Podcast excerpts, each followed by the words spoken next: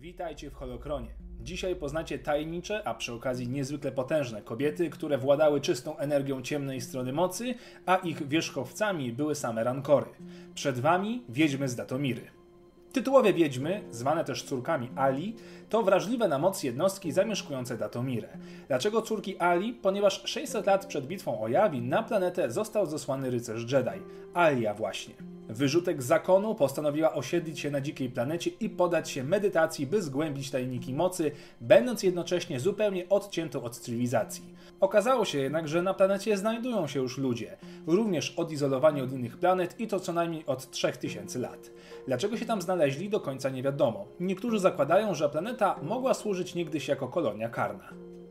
Ludzie nie mieli tam lekko, byli bowiem zwierzyną łowną dla rankorów. Rycerz Jedi postanowiła jednak wziąć sprawy w swoje ręce i niedługo potem funkcjonowało już specyficzne społeczeństwo oparte na dominujących, władających mocą kobietach wojownikach oraz na zniewolonych mężczyznach. Rankory natomiast zaczęły pełnić rolę wierzchowców. Wszystkie zasady posługiwania się tzw. Tak czarami i magią zostały spisane przez Jedi w Księdze Praw, która miała służyć za moralny kompas kolejnym pokoleniom wiedźm.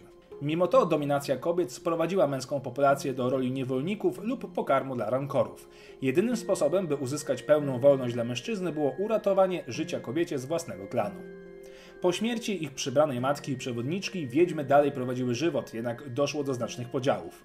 Powstało kilka klanów, w szczytowym momencie było ich ponad 12, później było ich około 9. Klany swoje nazwy brały od charakterystycznych punktów geograficznych. Mimo iż wszyscy mieli te same korzenie i tradycje, każdy z klanów wykształcił z czasem swoje własne prawa oraz zasady dotyczące posługiwania się mocą. Z czasem zaczęły się najazdy jednych klanów na drugie w celu zdobycia męskich niewolników, którzy posłużą w celach rozrodczych. Do najbardziej znanych klanów należy klan Śpiewającej Góry oraz klan Sióstr Nocy.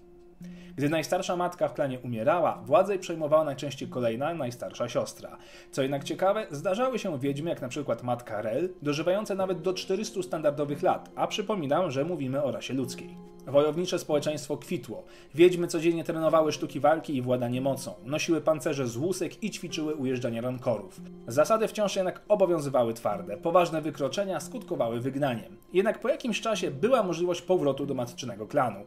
Nie wszystkie jednak tego pragnęły. Wiedźmy, które spotkały się na wygnaniu, utworzyły w końcu własny klan, wspomniane wcześniej siostry nocy. Wiedźmy nigdy nie posługiwały się nowoczesną technologią, bo i przez większość czasu nie miały do niej dostępu.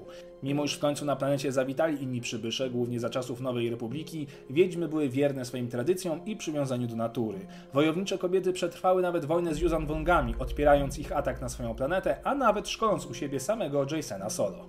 Choć wiedźmy korzystały z ciemnej strony, ich użycie mocy miało charakter bardziej pierwotny, jakby instynktowny i związany z naturą. Potrafiły m.in. kontrolować pogodę, ściągając na wroga potężną burzę, czy używać magii leczącej. Podział na jasną i ciemną stronę nie był dla nich istotny, bo i w samej naturze nie istnieją takie granice. Dzięki za wysłuchanie dzisiejszego odcinka, zostawcie łapkę w górę dla wiedźm z Datomiry, zlukajcie poprzednie odcinki i niech moc będzie z wami.